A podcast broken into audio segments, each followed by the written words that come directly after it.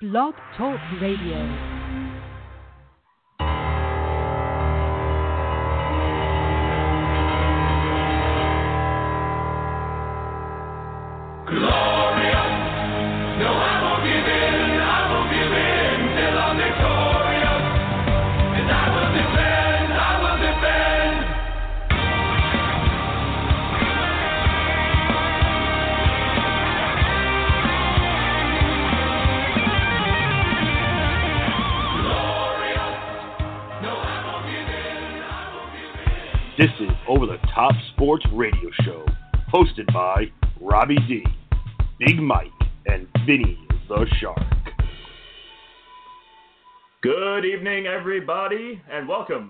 The Top Sports, the Monday edition. I am here with Big Mike, and we will be without Robbie D today because he is at the Islander game in the Barclays Center. How long that place will be their home, we don't know. How long John Tavares will be in that uniform, we don't know. But here we are we are here for you. Rob is in the Barclays Center. They actually watch. They're actually leading right now. The Islanders one nothing. So maybe he'll walk home a happy man. But we will see where John Tavares will be and where the Islanders will be playing is still a big mystery. Big Mike here and Vinny the Shark here. We had an awesome Week 14 of the NFL. A couple of huge storylines going on as we approach the end of the season. Big Mike, how you feeling? Awesome, Vinny. Ready to go, man. All right, we're ready to go as well. Let's get right into the big news and a big game over here of Carson Wentz and the Philadelphia Eagles. They clinched their division, but they're going to be without their quarterback because he tore his ACL in this game, Mike. Yeah, it's devastating, Vinny. It really was, and it didn't look uh, that bad when it happened. Uh, diving into the end zone, he got hit in the leg. He stayed in for four plays. He threw a touchdown to Alshon Jeffery uh, after tearing his ACL. Uh, it's devastating. He's 11 and two this year, 25 years old, completion percentage 60 percent. 33 touchdowns, seven interceptions, and he's got the second best QBR um, in the league, only to Deshaun Watson, who also tore his ACL. And he's also rushed for 299 yards. This is a huge loss. Uh, Nick Foles can't carry. I mean, there's Eagle fans on Twitter yesterday telling us, Vinny, that Nick Foles is going to be fine and carry this team into the playoffs. I mean, what are they thinking here? I don't know. I don't know how uh, serviceable Nick Foles is going to be, but one thing's for sure, he's not going to be Carson Wentz because this no. guy was on an MVP pace all season long and now they're going to be without him. And the fact that he tore his ACL, that was actually the biggest play of the game. Nonetheless, his injury, but he played three snaps after that, including yeah. a fourth down touchdown, which was crucial because um, they were down 28-24 at the time. At the time, Pederson sends him out there. I was like, how do you not take the points here on right. the road? And then instead of it being 28-24, 28-27, the fourth down touchdown makes it 31-28. Then they pull him out of the game. The Rams scored after that, so it was a really big deal getting those points before the next field goal over there. This is a back and forth game, and the Rams don't get it done again. Uh, they're nine and four though. The Eagles clinch their division at 11 and two. Uh, does this help them? Well, it's not going to help them. Do they still get the bye, even without Wentz?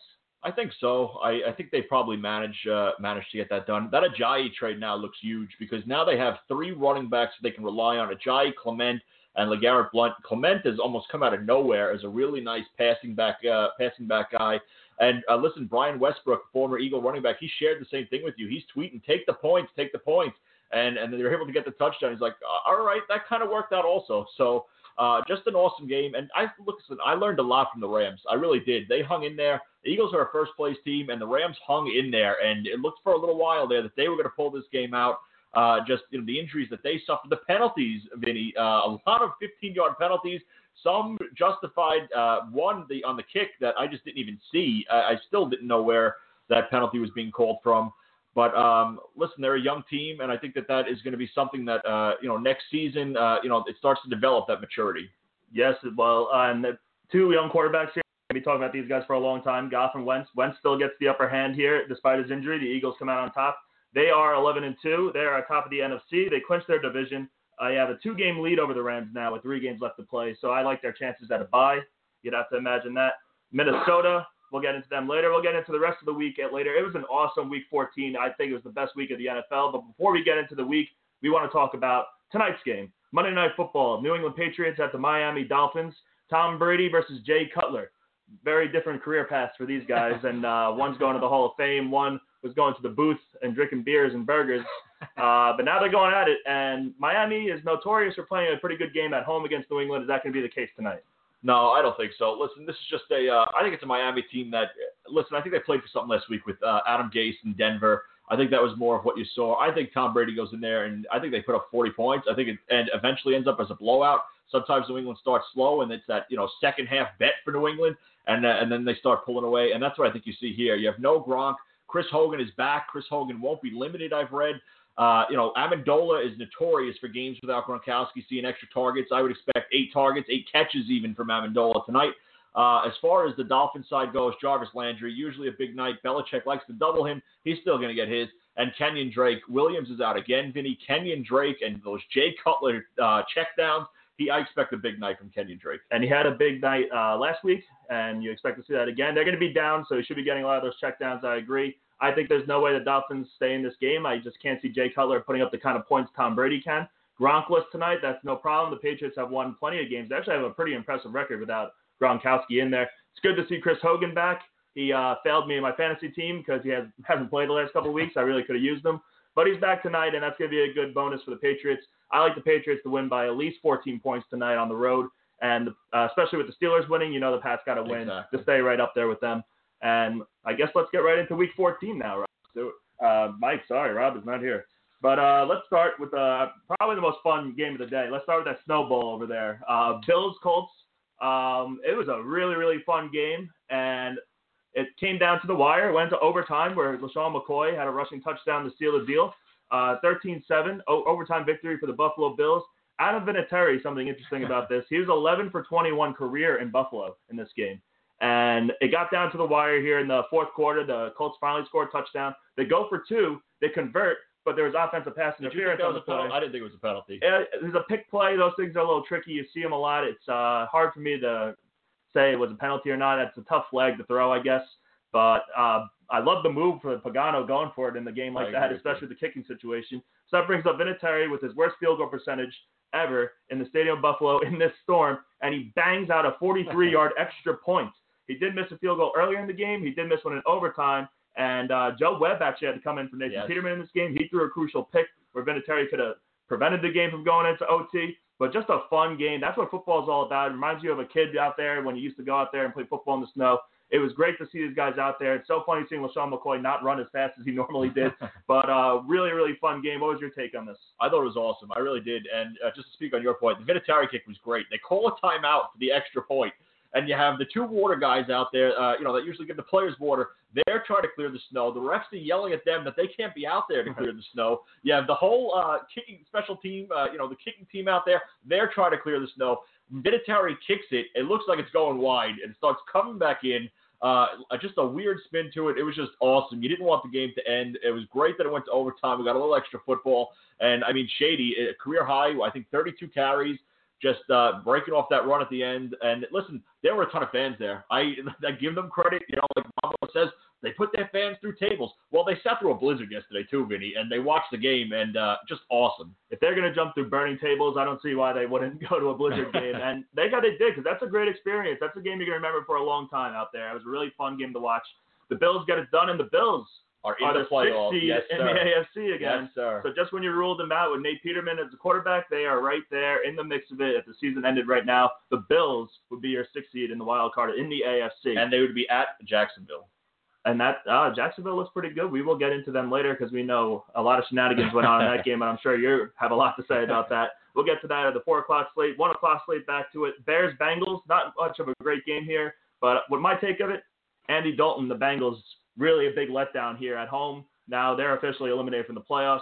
Trubisky looked pretty good. Was his Your best boy, game, Yeah. best game as a pro. Especially on and the road. um, AJ McCarron, we saw a little sighting of him. Is this the end of Andy Dalton and Marvin Lewis in Cincinnati? I think it is, and I think Marvin Lewis is long overdue. This is a team that, uh, as long as you make the playoffs, it's become acceptable there, and he's been long overdue to, you know, be fired.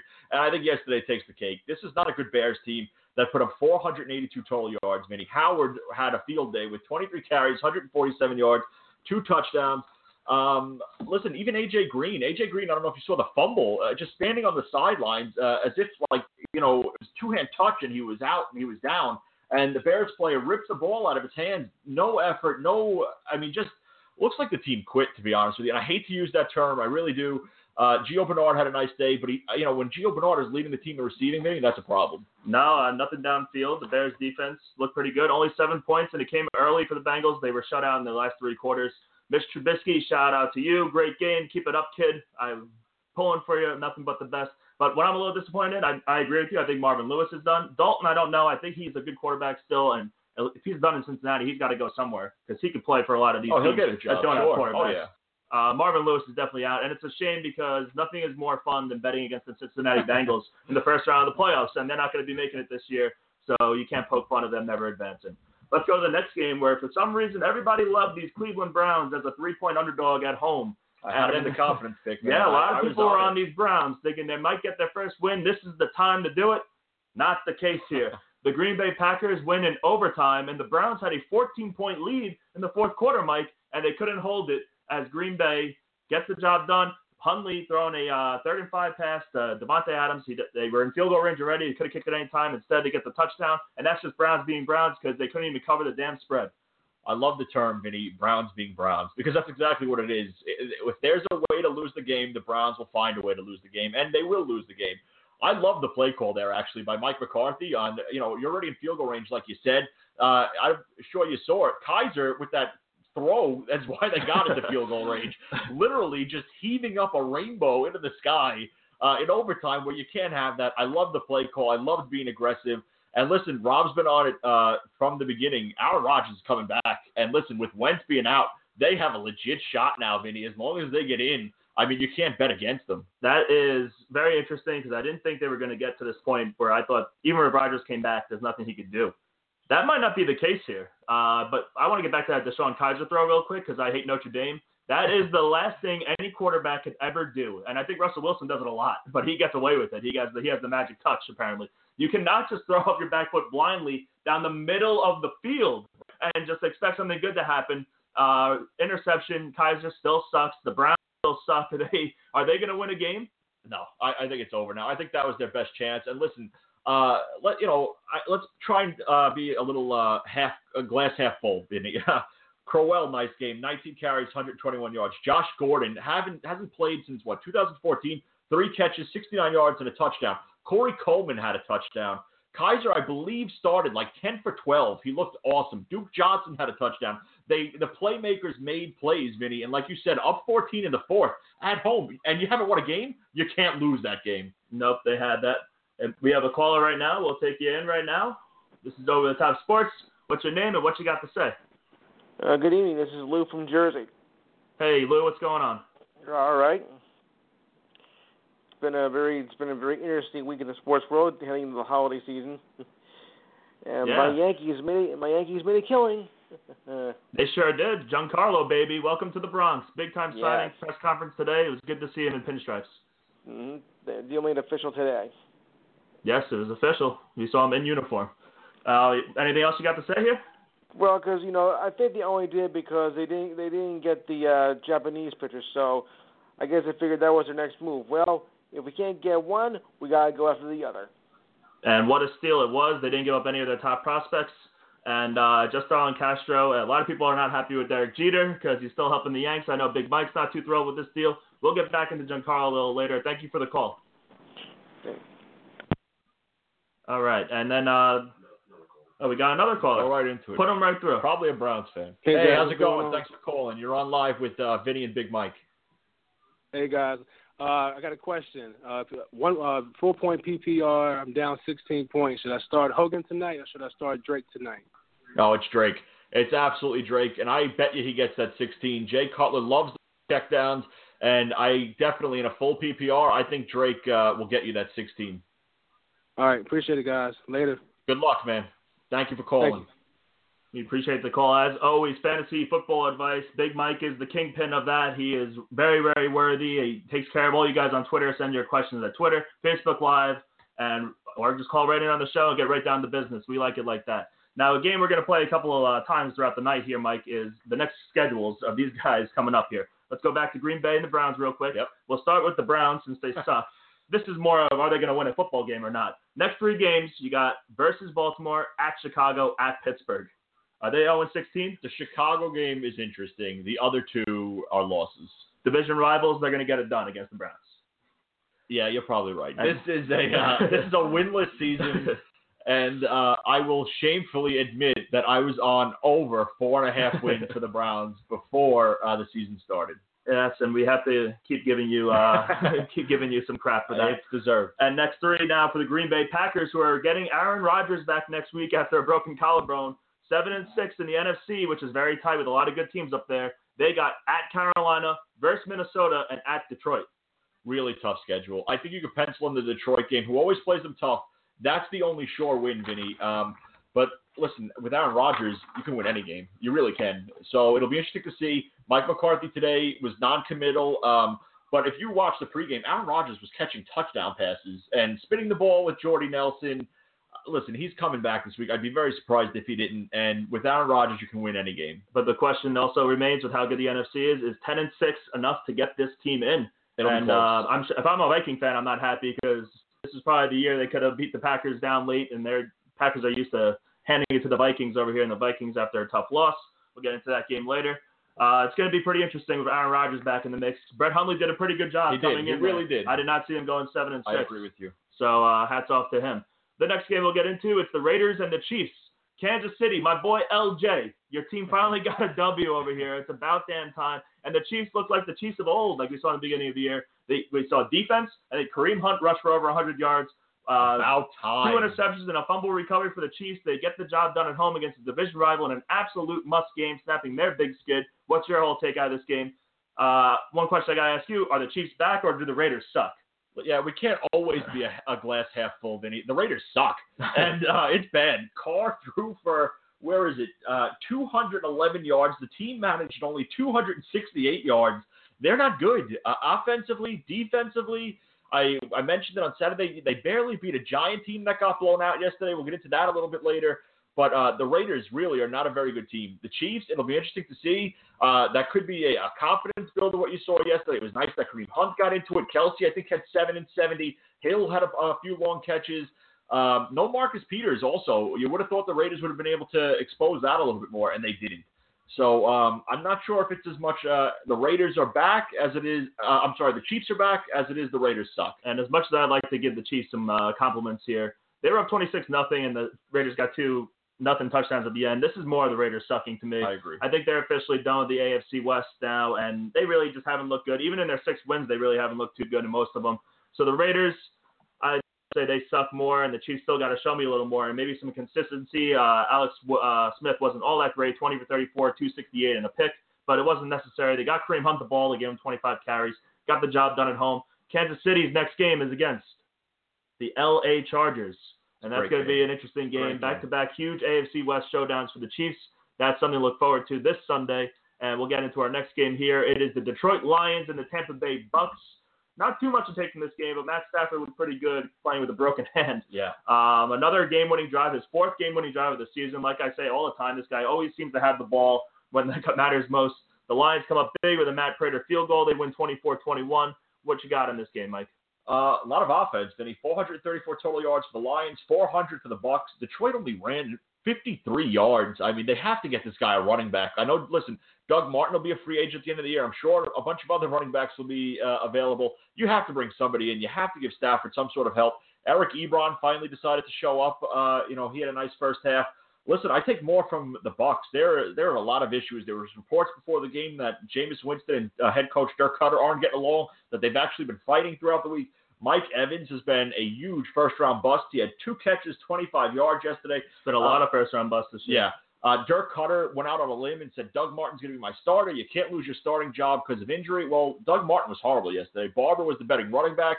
Uh, if he's out there in fantasy, I'd like to see you pick him up because I think that now going forward, you have to see what this 23 year old has. All right, and the Bucks have lost three in a row. They are four and nine, and we were all very high on them going into the year. Very disappointing season for Tampa Bay Buccaneer fans. And the Lions go seven six. They're not done yet. They're five and two on the road, which is impressive. That's Yeah. not a feat I like to give the Detroit Lions and Stafford, but they look pretty good and they're staying alive week by week.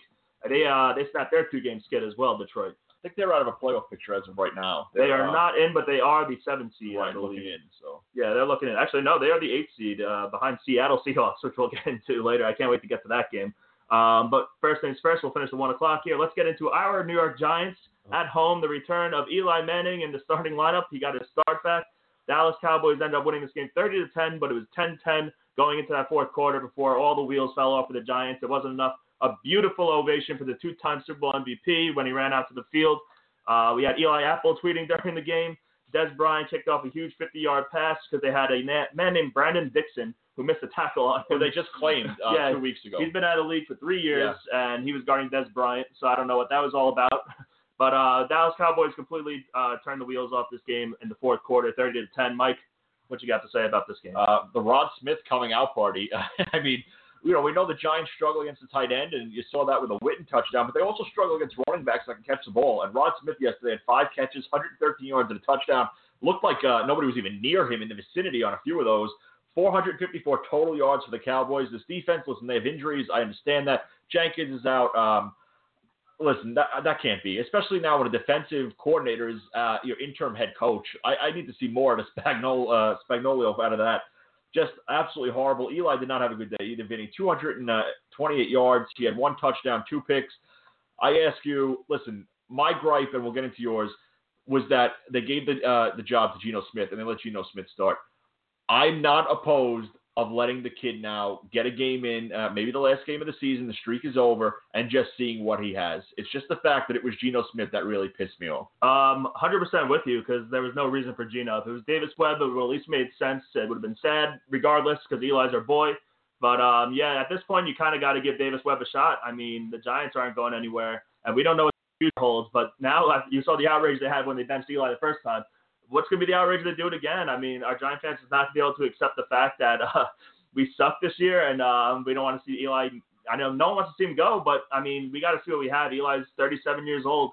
It might come down to that. It's really sad. The streak's over with, so now that the streak's over, I kind of, I'm kind of with you. I think it's Davis Webb time. I mean, listen, look at look at who he's throwing to. Uh, you know, Evan Engram, talent. Shepard, I think, had two catches yesterday. He was non-existent. Yeah, he But then he's good. throwing to a bunch of no names. So you know, in part, and the offensive line, uh, you know, listen, not very good all season. Uh, they've had their ups and downs. Let's put it like that. You're missing Justin Pugh. I know he's injured, but um, so I don't want to put all the blame onto Eli Manning. But you need to see what you have because going into the draft, you're potentially right now the second overall pick. Are you taking a quarterback or not? And you need to know what you have. So that's why, listen, I'm all for it. Yeah, I'm kind of with you there. It's uh, And, and Wayne Gallman, sorry, Vinny. Uh, listen, I'm impressed by the kid. I really am. He's starting to get a little more touches. It's starting to give Dark a back seat, and I like what I see out of Wayne Gallman. That's what you gotta do. You gotta play the kids. Gallman, he looked okay. Uh, they couldn't really get too much down on the on the ground. I don't know if he's the long term answer over there, but again, we know the offensive line sucks. Eli really doesn't have much to work with. The Giants, their the season's just it's been a mess. It's been an absolute mess, and we'll Were see you- what happens. You have with the draft. predicted though a 20 point loss? I didn't see that coming. You know what? They look pretty good, 10-10. I didn't think it'd be a 20-point loss. The spread was four. I was expecting more along the lines of that. But, um, yeah, fourth quarter, just it all came down on them. And, that, and that's it. They lost again, bottom line. Uh, Vikings versus the Panthers, another big game in the NFC. The Vikings come in with an eight-game winning streak, sitting atop of the NFC, and the Panthers were battling a must-win situation after losing to their division rival, the Saints, the previous week. Is the Panthers who came out on top 31-24. Um, it was a big day for Jonathan Stewart, of all people. Yeah. That's a name you haven't heard all year. Uh, name you've heard for a couple of years, but not this year. Uh, the Panthers were up 24-13 going into the fourth. The Vikings tied the game at 24-24, but it was Cam Newton's 62-yard run that sealed the deal for the Panthers, and they got the job done at home in a must-win in that tight NFC South. Mike, what's your take on this game?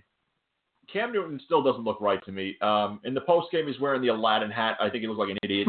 but during the game, he just doesn't look right to me. At 13 for 25, 137 yards. He just, I don't know. Listen, the Vikings defense is very good, especially the very good. But I, I, he's just missing something. The run was awesome. That looked like vintage Cam Newton, just burning by the secondary. For his size, it's still so impressive. Um, Case Keenum, another nice day, Vinny. 280 yards, two touchdowns, two picks, fine, whatever. You're playing a good defense on the road.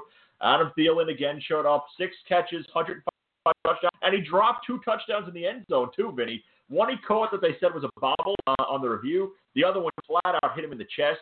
Could have been any bigger day for him. He is officially a wide receiver one heading into next season. Listen, I take away the Panthers hanging around, but I'm not impressed. Yeah, um, Cam Newton, he did not have a very good day. 137 yards and one touchdown, one interception. I'm surprised the Vikings defense putting up uh, rushing yards that John Stewart put up. How do they let that happen? I agree with you. I really Um, do. Uh, just surprised. I, I expected a bigger game from McCaffrey uh, in the passing game, and like you said, Jonathan Stewart found holes consistently, and he showed you he still had some miles left on those tires. Yeah, three catches for um, 18 yards for Christian McCaffrey. Not a good day. He probably let down a lot of fantasy owners. But the Panthers, uh, not a lot of people giving them love. Does this win make you like the Panthers anymore? It really doesn't. Uh, listen, on Saturday, I felt it could be a game the Panthers could win and a letdown game for the Vikings. I'm actually listen. I like the Vikings just because of uh, you know us being there and that environment. I'm kind of rooting for them. My team is out. You know, I tested. Uh, I'm kind of pulling for. Uh, I have no problem with them. Yes, who's doing the skull? over there. uh, I don't have a problem with them losing a, a tough game on the road. And listen, you got to come back from that. You can't always just be winning games and blowing out games. So I'm fine with it. I'm not sold on the Panthers. Are you? Um, no, I think they're the worst, one of the worst teams in the NFC, but they're finding ways to win. I think they'd be a first round knockout in any situation here, and I don't know if they're going to make it because the NFC is pretty tight. They got a, a ways to go still, and I guess we'll see what happens with that. Uh, let's see what Carolina's next three games are. Uh, let's see what we got here. I got Carolina. Oh no, I didn't write it down.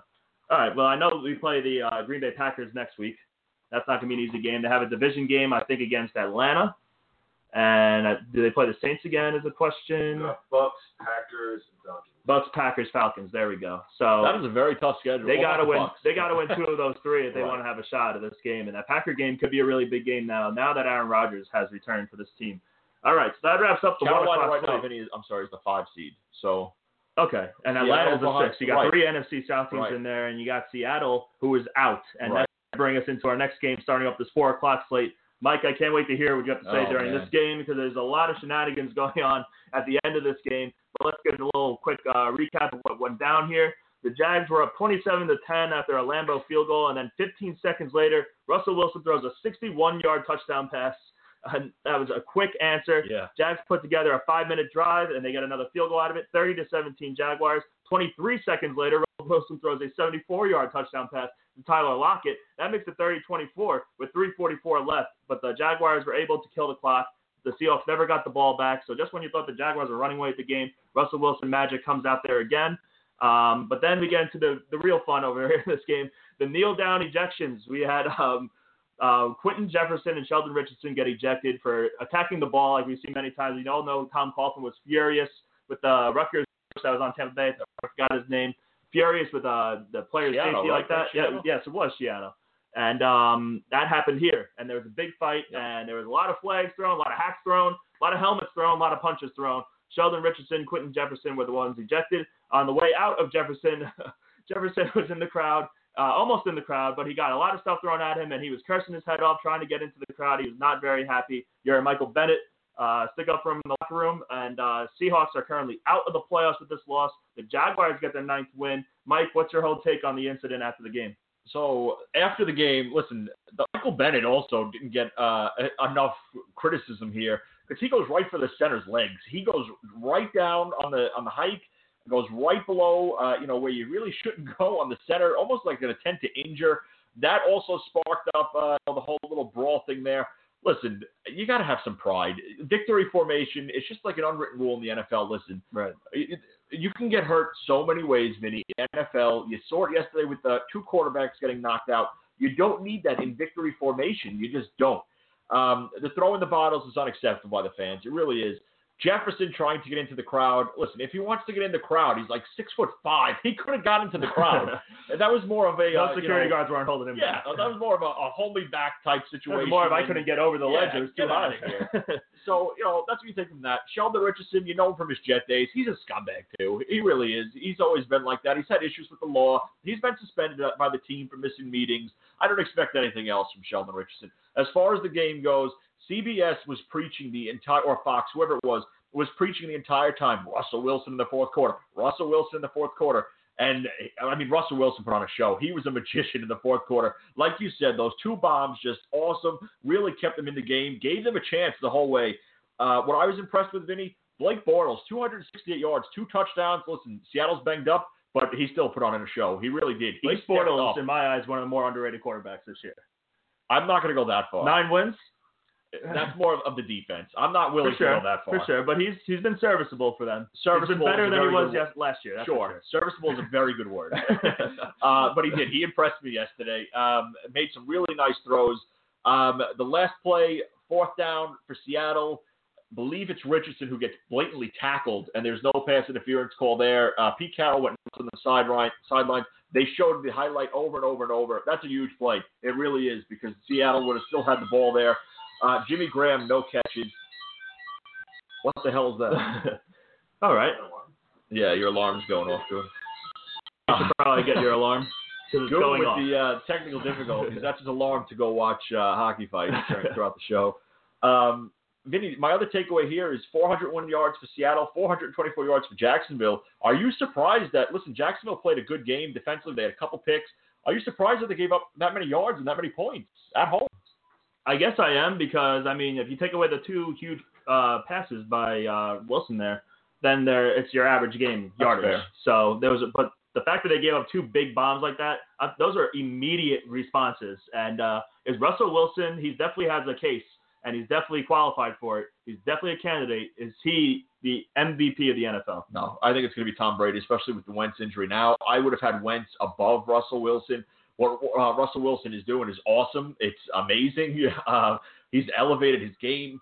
I forget the number, but they said he accounts for like 75% of his team's yards, which is just ridiculous. I think it's even those, higher. those are the numbers more than his actual basic uh, yardage, completion Right. percentage, touchdowns that really weighs in his case for the MVP. right. And um, I don't know if that's going to go down, but hey, they got to make the playoffs first. In Seattle, you are the seventh seed, and I'm sorry, only six teams make the playoffs. So um, I want to get back to that um, attacking of the ball Yes. on the kneel down. Do you think that's dirty, or do you think that's our team never fighting because we want to try to win this game? Because I'm kind of with you. I think it's the unwritten rule. You don't do that, especially seeing how Tom Coughlin felt about it. I'm obviously going to be favoring on his side about it. I think it becomes a dirty thing. You see fights like this at the end of the game whenever somebody tries to do that. It is so dirty. And um, you know what really impressed me too was Leonard Fournette got really heated, Vinny. And he, this is a rookie. This is a guy that has been suspended by team for a game for missing uh, the team photo supposedly, and for uh, just to see him sticking up for his teammates as a rookie. And, and going after Michael Bennett, going after Sheldon Richardson, that really uh, impressed me. And that showed you, hey, there's some unity in that locker room. And sometimes, especially in baseball, there's that bench clearing brawl that kind of brings it all together where you don't want to run here. And listen, uh, nine and four, you don't really need to go on a run, but it wouldn't shock me if you, you know, listen, look how close they are defending each other. Your rookie star running back is ready to mix it up. Listen, I I I bought into Jacksonville not because Tom Coughlin is there. Uh, you know, that's one reason. The the young defense, the hungry defense, and like you said, the serviceable quarterback. And Leonard Fournette uh, had 100 yards on the ground there. What'd you think of? Uh, he's sticking up for his teammates. Michael Bennett was sticking up for his teammate. Michael Bennett was one of the reasons this whole thing started. He immediately dropped down and went for the center's ankles and knees, and uh, he is not innocent in this at all. He didn't stick up for anybody, and uh, Except for Quinton Jefferson. yeah, yeah. and uh, for Roger Goodell, uh, months ago when the whole police incident came out, to say that Michael Bennett is one of the best players that the NFL has to offer. He might want to go take a look at that statement because he looks like an idiot now. And Michael Bennett should face a fine for what he did yesterday. I agree with you, honestly. It was a little ugly incident over there. I kind of wanted, I thought we were going to see the Malice in the Palace part two over there with him I trying tried to go in there. too. I really did. And I would not want to get in the way of uh, an angry Quinton Jefferson. He is a big, big dude. But the Jacksonville Jaguars, they have nine wins. They are the third seed in the AFC. Did you see Joe Thomas's tweet today? Uh, was pretty interesting. I did not. Know what he say? Joe Thomas pretty much called out. Uh, Quentin Richardson said, "I'm a man. Um, I have to protect myself." And uh, all this stuff, and Joe Thomas pretty much called him out for it. Uh, maybe Goon can look on Joe Thomas's Twitter, just retweet it to ours. Pretty much said that uh, Quinton he was being a baby, and that that wasn't being a man. And there were some um, there were some athletes that uh, also retweeted that Joe Thomas statement. So I don't know if everyone's in favor of of Jefferson's uh, actions there. I'm not either. You are just a man like everybody else, but you are a professional. You need to be a Exactly. professional, and you can't be doing that. Uh, there's people who look up to you, and uh, you can't be doing that. It's the bottom line. You're a pro. You got to be a bigger man. It was a Goon, do drink. you have it there? Get over it. Can you read uh, exactly what it says to us? Yep, just retweeted. It says, well, the original quote is, I'm not going to let anyone disrespect me, throw beer on me. Jefferson said, just because I'm playing football, I'm still a human being, I'm still a man. Joe Thomas said, saying, I'm, I'm a man, and I'm not going to let someone disrespect me, is the most childish and overplayed cliche in our society. What being a man really means is having the discipline to look someone in the eye, control your emotions, and walk away. So that's pretty powerful stuff, Vinny, and pretty, uh, you know, that's calling you out type stuff, uh, you know, from Joe Thomas. I like that, and that's been one of the more respected men in the league, even though he plays for the Cleveland Browns. Unfortunately, he is one of the many injuries the NFL has seen as quarterbacks just keep going down and down. Let's get into another quarterback who went down, Josh McCown. Yes. Jets Broncos. The Broncos coming in there, they snapped their eighth game losing streak, and the Jets lost McCown for the year. He is an old man. We wonder if he will be back. 20 nothing shutout. They put Bryce Petty in. He proved that he still sucks. The Denver defense allowed 100 Yes. total yards, which is crazy, and the Jets had six first downs. Is it Christian Hackenberg time for the Jets? They said today it's going to be Bryce Petty, and Hackenberg will serve as the backup. I don't So, understand um, that. It was a second round pick I in agree. 2016, and they're just not using the kid. That's pretty much a waste of a second round pick, a very valuable pick in the NFL. But um, what do you take from this? Is Josh McCown ever going to come back and play in the NFL again? Oh yeah, I think so. I think he showed you. Listen, the Jets were not supposed to be a very good team, and I think he showed you something. He really did. He developed a nice chemistry with Anderson, uh, Kearse, uh, even Austin Seferian-Jenkins. McCown was serviceable in fantasy. He had a pretty good year. He wasn't the problem. Uh, what I take away from this is Chris Harris Jr.'s stupidity. Uh, his tweet after the game saying that I must be the least targeted cornerback in the NFL. I don't know if he knows his record, Vinny, but uh, I wouldn't be tweeting stupid comments like that with his record and the way they've played this season. Yeah, I agree 100%. I don't see why the Jets should be going to Bryce Petty because he is not good. he's showed that over and over again, and uh, they got to see what they did with Hackenberg. I think he's a second round pick. You can't just have this guy sitting on the bench. Now's the time to put him in. But yeah, I think McCown has shown a lot that he is a good quarterback and he can win games because, like you said, this Jet team had no expectations. They had five wins, and you could really put that all in the back of Josh McCown. Completely agree with you. I really do, and I'm I completely agree with you on the Hackenberg thing too. I really do. Also, I feel like protecting this kid for so long for no reason. Send him out there and see what he has. But you know what? All I heard last year is he's not ready. He's not ready. Maybe same. he's still not ready because maybe he's just not that good. I didn't think he was all that great in Penn State. Then that's a terrible pick. Then- it really yeah. is. It's a terrible pick, and it's time to admit your terrible pick and move on. and it's a terrible pick if you don't use him because that was a second round pick. And let's move on to our next game. The 49ers led by Jimmy. Garoppolo versus the Houston Texans. The big takeaway in this game is the concussion of John, uh, Tom Savage, who looked like Whitey from Eight Crazy Nights, one of his seizures over there, wigging out. It was an ugly scene. Somehow he got his ass back in that game and, and played not well. He didn't. I don't know what he was seeing, but I don't know why he was even in that game. Crazy. We'll go over the concussion protocol shortly. But it was a monster day for DeAndre Hopkins, who had 17 targets, uh, 11 receptions, 149 yards, and two touchdowns. My boy T.J. Yates from North Carolina came in. But uh, it was all about Jimmy G and the 49ers. They are now 2 0 with Jimmy Garoppolo, and they won three of the last four games. The next three games for San Francisco is Tennessee, Jacksonville, and the Rams. Do you think they can win uh, two One. of the three games no, there? one. I, think, they think I'll tell you what. I'm big on the 49ers to beat the ti- uh, Titans. Oh, I agree. That's the one. And we'll get into that after we do Titans Cardinals. But uh, let's let's get your take on this, Mike. Uh, Tom Savage, Jimmy G. What you what what you got on this? The Savage thing was one of the worst things I've seen on a football field. Uh, him seizing in the end zone, it looks like. Uh, then trying to come back, spitting up blood. I mean, this is the definition of why the NFL has put all these extra protocols in place. And he should not even have been allowed on the sidelines, uh, allowed to put his helmet back on. I mean, this it was terrible to watch. Uh, Vinny, the feel good story. Marquise Goodwin, as we mentioned earlier in the year, he, he lost his child, him and his wife. Just a, a terrible story. The last few weeks, he's really emerged as the number one target for Jimmy Garoppolo. He had six catches, 106 yards yesterday. A nice feel good story. Listen, I've been mentioning it all year too. I like what John Lynch did with his 49ers team, going to get Garoppolo, the trade back with the Bears when uh, you know when the Bears took Trubisky. He got two picks there, Reuben Foster and um, the Solomon Thomas. So I think the 49ers are really starting to go in a nice direction. And it's nice to see. And Jimmy G is probably their quarterback because he looked good again. He threw for over 300 yards, no interceptions, and a touchdown, 20 for 33. Different team with, led by Jimmy G, and sometimes that's all it takes. We all know the quarterback is the most important position in the NFL. If Savage is cleared, do you even go back to Savage? Because uh, TJ Yates was pretty good. TJ Yates is my boy, and he's also changed his number three times. I don't think Tom Savage is good. TJ Yates has started a playoff game, so he's been in the league more. I just I think he's better than Savage, not by much. But um, bottom line is he threw the ball to DeAndre Hopkins, and if you could do that, you have a say in coming in uh coming into the football game. Goons Alarm making a big time uh, appearance on the show tonight. Maybe you should turn it off because it's going off again and again. Um, but let's get into our next game. Those Tennessee Titans, Mike's Titans. Oh God. Your loving Titans, who are eight and five, somehow still in the playoffs after a 12 to seven loss to the Arizona Cardinals. Blaine Gabbert gets the W. Uh, Phil Dawson shined in this game because he put up all 12 of the Arizona Cardinals points in this one. Um, but what is going on with Marcus Mariota? 16 for 31, 159 yards, two picks, no touchdowns. This is a guy who you thought was going to be a top five fantasy quarterback. It was. He absolutely was. Just from what I saw last year, uh, him in the red zone, he doesn't turn the ball over. His ability to run. Uh, now, yesterday, they're saying he has a knee injury also. Um, Marcus Mariota is taking a huge step backwards. We tweeted it. Even besides the injuries, I'm not seeing enough even as a as a pocket passer, Vinny. 159 yards, two picks.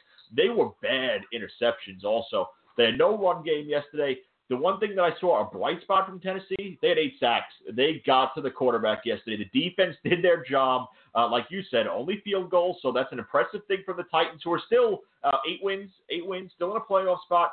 Um, the takeaway I have here from the Cardinals, listen, Blaine Gabbert, he, he seems to just, you know, not go away. And Larry hmm. Fitzgerald broke another record yesterday. He's moving up slowly in that. It, well, actually, not even slowly. He's moving up quickly in that uh, total yards.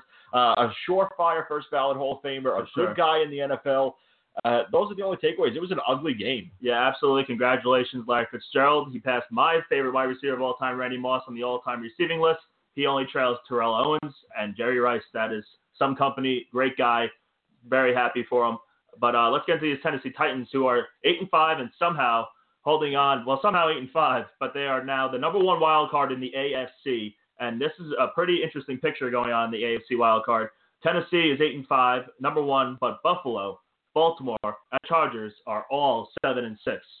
So it's going to be a pretty interesting the race Chargers down there here. to me. We'll get into that game. That they're the best team out of that little bunch. They And really are. It was a tough loss for Baltimore. We'll get into them soon, but they uh, just checked themselves out of the playoffs with their loss here, and um, that was a. They could have pulled that game from the Steelers. They might have been able to get in the playoffs. Now they might have to win out because this is going to be tight here. The Buffalo Bills, they are the current six seed. Yep. The Chargers are on a roll. They're playing great. Yep. Seven and six. We'll get into them in a second. And then um, Titans next three, Vinny, at 49ers versus the Rams versus the Jaguars. the, they could lose all three if you ask me. I agree with you. I really do. And that will put them at eight and eight, which I think best represents them. 500 team. I agree. I really do. I they have not shown me anything.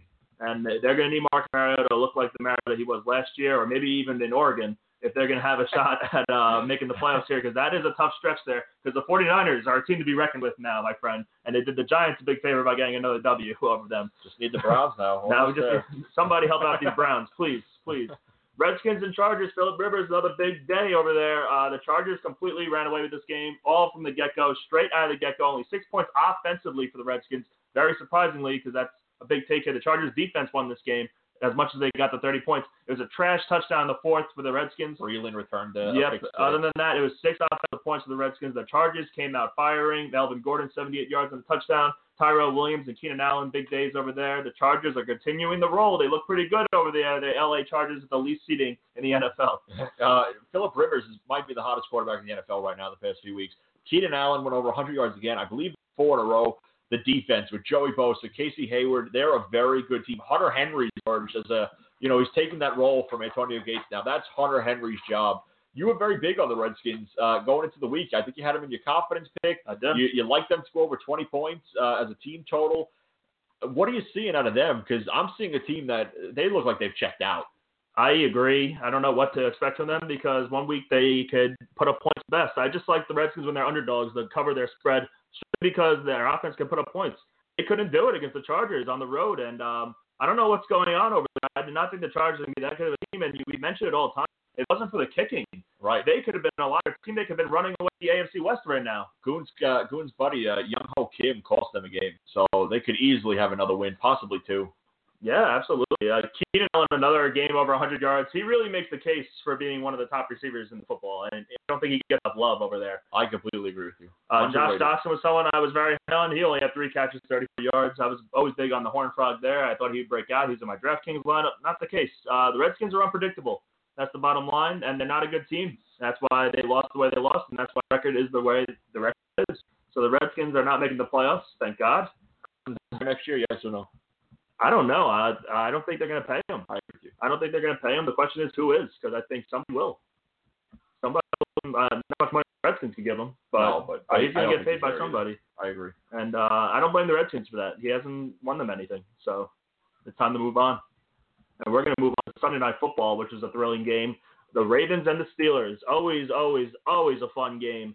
Big busy meant business. 506 yards. Crazy, crazy, crazy. The fourth quarter of this game was crazy. The officiating was crazy. Flags all over the place. You knew they were going to be a little tight after the Steeler Bengal game. Uh, a lot of love for Shazier. But I want to get into the fourth quarter real quick because it was a wild, wild, wild series of events going on here. Uh, fourth quarter, the Ravens were up 31 to 20, and they held Pittsburgh to a 24-yard field goal, red zone stand. Ravens go three and out. Big Ben, uh, he hits Roosevelt Nix for a touchdown. Two conversion failed after a, a penalty. Ravens score on a Javorius Allen rushing touchdown right after. 6:44 left. 38-29 Ravens. Steelers score on a Bell rushing touchdown with 3:9 left. 38-36. Ravens still up. The Ravens go three and now. Flacco misses the slant. The clock stops. The Steelers get the ball back. Two huge third down conversions by Big Ben. Third and 13 connects to Jesse James. Third and five, he connects with who else?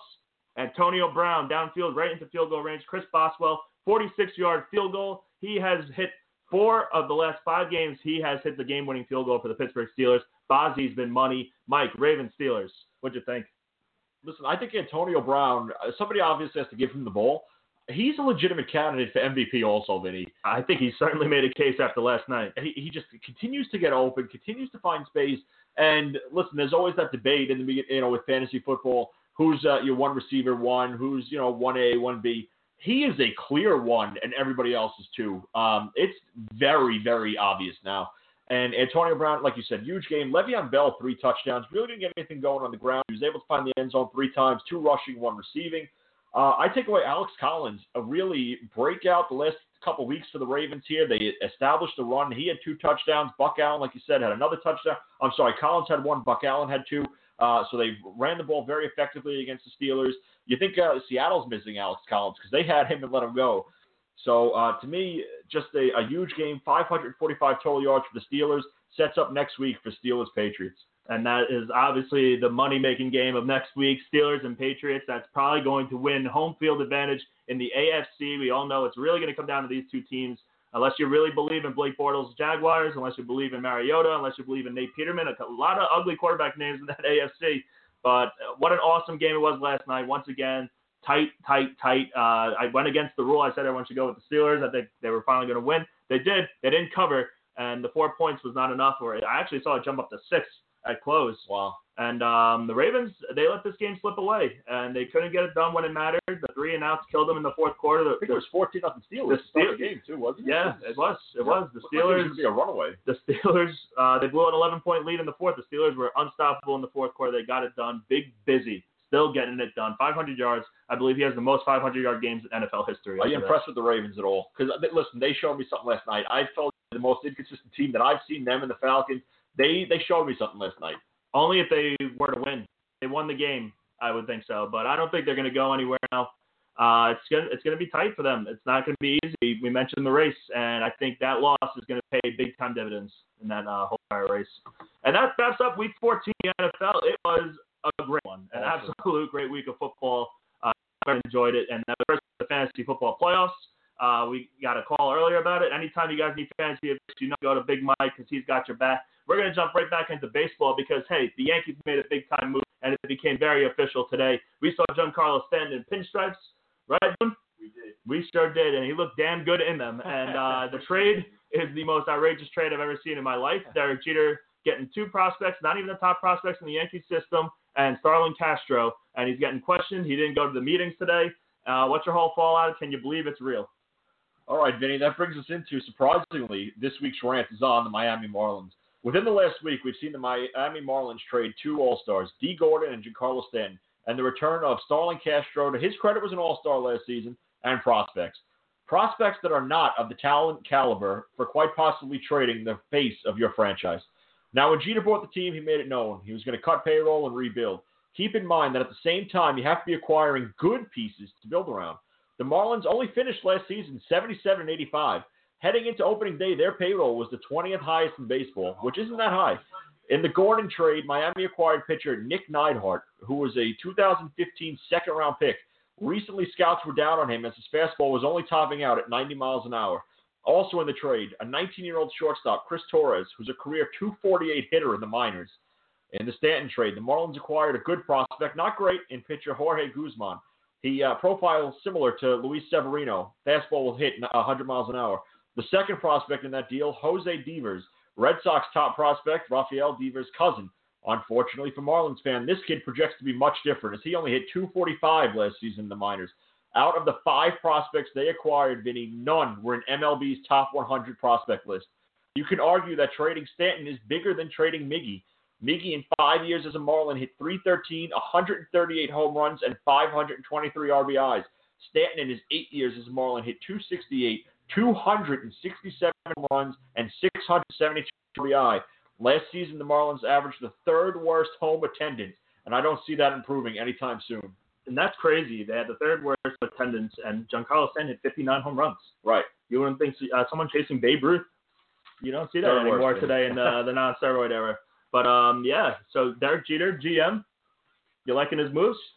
No, I, I don't. and, and I think Stanton showed you that. For, So Ken Rosenthal on Twitter before posted Marlins pushing Ozuna, telling teams he would be easier to acquire at lower acquisition costs. And Yelich, two years of control for Ozuna, five for Yelich. Looks like they're trying to move both. And that's pretty crazy because last year they had one of the more fun lineups in the top. Yes. They had uh, Stanton, obviously, D. Gordon, uh, Ozuna, who's a great player, Real Yelich, great was a- player, a very and good Justin catcher. Bohr too. yes. They had a really nice lineup, and it looks like they're looking to completely clean house and start over. But how are they going to do that when they're not getting the prospects that are? They're not getting the best prospects. They should be for guys a big name like Giancarlo Stanton. Not one of those prospects is on MLB's top 100. That is a huge problem. These are kids that are, mo- if you're not on the top 100, you're most likely, uh, the, the cha- I shouldn't say most likely, the odds are against you to succeed in Major League Baseball. It looks like they're just trying to strike gold, and usually that doesn't pan out because for the most part you're right about the prospects. Oh, this is a top ten prospect. Usually they turn out to be good players. Right. Usually that's how it goes down. But uh, that, it's going to be interesting. Uh, they're going to have nobody in that stadium because if they couldn't, if they weren't selling out last year with that lineup and Giancarlo doing what Giancarlo was doing, they had the NL MVP. I mean, I don't know what's going to happen, but in terms of Derek Jeter and this trade, Giancarlo had all the pull in this, and the no trade clause. He had to waive it. He pretty much gave them no option to get anything in return, but I still find that hard to believe they couldn't get something better. I agree with you, especially because the trade with the Giants was leaked, and it was Joe Panik, who uh, you could say is equal to Starlin Castro. Let's call that equal. Fair. The pr- prospects that they were getting back were considerably better. Christian Arroyo uh, was called up last season, and he was a top 100 prospect. He was considered the Giants' second best prospect, uh, a very good hitting third baseman who could also play a little bit of outfield. So immediately that trade was better. You heard rumors for Stanton with the Cardinals that it was going to be um, Michael Wacha and um, Alcantara, their top pitching prospect. For the Yankees to pull off this trade and to give up basically no one, call it what it is, basically no one. Uh, it is a, it's like the Chris Paul trade in the NBA. Major League Baseball should have stepped in here and said, we can't let this happen. We're already not getting fans to the game. They're sure as hell not going to go now. And at the conference today, you saw Stanton call out Miami and said, those fans are just going to have to kind of don't give up. That's pretty much what he said. Don't give up. it's going to be tough for the next few years. Their farm system sucks. It's one of the worst in baseball. They're not bringing back good pieces, and they're going to trade every MLB ready talent that they have. And my advice for Derek going forward, because the whole Stanton's whole in this trade, he made all happen. Uh, when you get someone a big contract like that, A, have the money because you didn't have it for Giancarlo, and that's what made you have to trade him. B, don't give him a no trade clause so you can get the prospects you need. And that's what really screwed the Marlins here. I can't see this team getting good anytime soon. I'm pulling for them. They're officially my second favorite baseball team now. The GM is Derek Jeter, but I, I don't see what's happening there. But uh, let's get to your Mets here. Oh, the Mets got to have an answer, right? They got of time, right?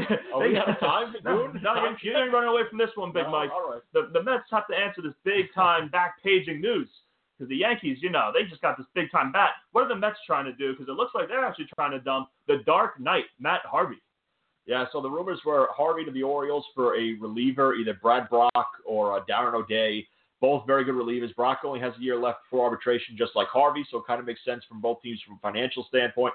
And then the news today that Jon Heyman said that they're looking at Texas for Jurickson Profar, who was once a top prospect, I believe back in 2012.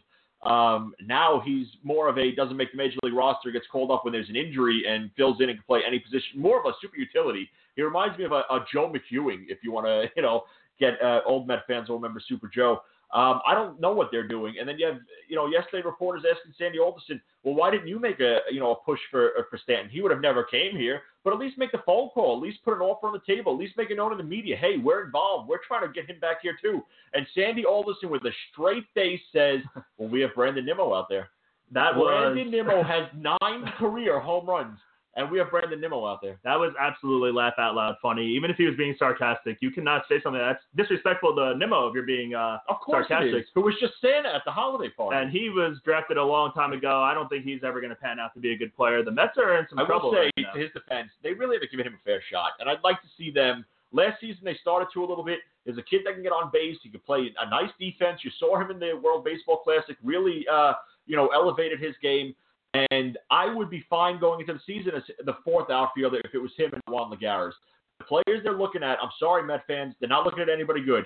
Ian Kinsler's name has come up, who's like 35 years old now. Brad Brach, Darren O'Day, they're set on some sort of bullpen. And listen, if you trade Matt Harvey, who did not have a good season last oh, season Oh, no. at all, he was horrendous. He was almost must watch because he was that bad. that leaves you even at pitching very, very thin. The Bartolo Colon leaving and all the innings he ate, and now Harvey. I mean, they're gonna have to bring in some sort of pitch in. And what do you think the market really is for Matt Harvey? I mean, the average Met fan is going to want a lot. There's a mar-. There is, but there is a market for him because his numbers before last season are very good. Um, and he's still young. You're, yes, 28 years old, I believe, 27, 28 years old. Uh, he still has that rookie contract, arbitration eligible. Um, most teams feel, hey, with our pitching coach, we could turn him around. The velocity started to come back last year. It was really a location thing. Listen, I think a lot of teams are looking to buy low on him. He has a year left. If it doesn't pan out, it is so low risk. It'll just be what you have to give back. And then we had two names. This is very random news. Uh, the Modern Era Committee has put two names into Yeah. the Baseball Hall of Fame: Jack Morris and Alan Trammell. Uh, you usually don't hear about the Hall of Fame talk out of nowhere. I never heard of the Modern Era Committee. Have you? I haven't either. Uh, listen, I know a lot of people have been pulling for Jack Morris for years now. So, uh, you know, good for them that he got in. Um, just very random winter meetings going on. I'm sure that's just how it happened. I it's good for them, but just very random, like you said. And uh, Jack Morris, I had to look up his numbers because there's a big name out there on the surface, uh, Yankee fans, a pitcher who we all want to compare it to. So let's take a look at Jack Morris's numbers, and then I'm going to get into a man named Mike Moose Mussina. And I think Jack Morris is only getting in due to World Series success. Mike, you tell me what you think. Win loss record 254 wins, 186 losses, 390 earned run average, 2478 strikeouts, but he is a four time World Series champion. Mike Mussina, 270 wins, 153 losses, higher and lower, 368 ERA, lower, and uh, I just lost it. There we go. 2,813 strikeouts, but a goose egg for World Series rings. Yeah, it clearly has to be the rings with Jack Morris. I also think it's a popularity game too, Vinny. I mean, uh, out, look at Albert Belle. Albert Belle's not in. Albert Belle, um, you know, the whole steroid thing completely off the table. Albert Belle was an absolute monster, and uh, you know he just did not get along with the writers and was horrible with the media. Just seems like you know, listen, Jack Morris, he always had writers lobbying for him, always on Twitter. So I think it was more of that thing. But you know, you make a good point. If you're going to put Jack Morris in his 3.90 ERA, how does Mike Mussina then not get in? Yeah, no, I mean, if you're going to really weigh the rings, that's the only thing you could really take off Mussina's career. And he's been in the World Series before. He's played in big games. But um, it's it's going to be interesting to see. Mussina has been on there a couple of years now. I don't think he's going to get in. But you know what? There's got to come a time where you can't be holding people to the 300 win anymore because every day's modern pitchers, besides maybe Clayton Kershaw, is not going to get 300 wins. you. So you got to start lowering that bar for pitchers now to probably like 250, I would say. I agree with you. It's going to be something that uh, is very rare now in baseball, just because of everything you've seen with the Tommy John injury. So uh, just something you're not going to see. And if you know when Kershaw does get there, it's going to be uh, extra special.